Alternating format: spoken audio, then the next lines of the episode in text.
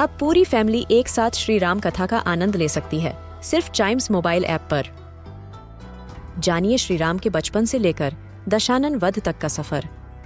सरल रामायण, घर के सभी सदस्यों के लिए। आज ही डाउनलोड करें चाइम्स मोबाइल ऐप एप्पल या गूगल प्ले स्टोर से। हम बच्चों के बहुत सारे सवाल। क्या है उनके जवाब? कभी सोचा है?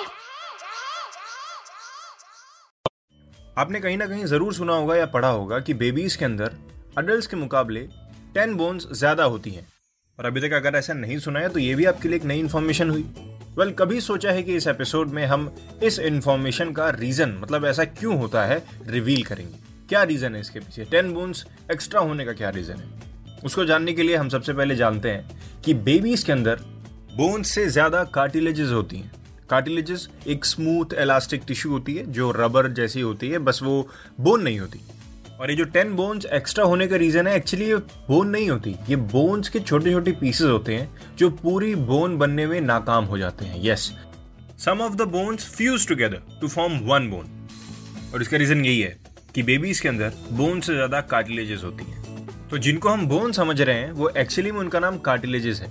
तो बोन्स ज़्यादा नहीं होती छोटे छोटे पीसेस होते हैं जो बोन्स नहीं बन पाते। उस टाइम तक वो रहते हैं, लेकिन जैसे एक न्यूबॉर्न बेबी बड़ा होता रहता है, बड़ा होता रहता है, उसकी बोन्स कम होती रहती हैं, क्योंकि तब एक प्रॉपर बोन बनती है। बचपन में प्रॉपर बोन्स नहीं होती।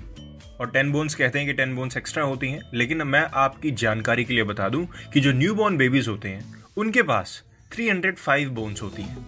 यस जिनके अंदर कार्टिलेजेस को भी ऐड करा जाता है। और एक ह्यूमन बॉडी के अंदर कितनी बोन्स होती हैं? 206 इसीलिए टेन बोन्स एक्स्ट्रा नहीं होती। अब कोई बोलेगा ना, टेन बोन्स एक्स्ट्रा होती है तो बोलना कि वो कार्टिलेजेस होते हैं छोटे छोटे जो बोन नहीं बन पाते बुरी तरीके से राइट इसी के साथ कभी सोचा है का ये एपिसोड खत्म होता है। मिलते हैं इसके अगले एपिसोड में।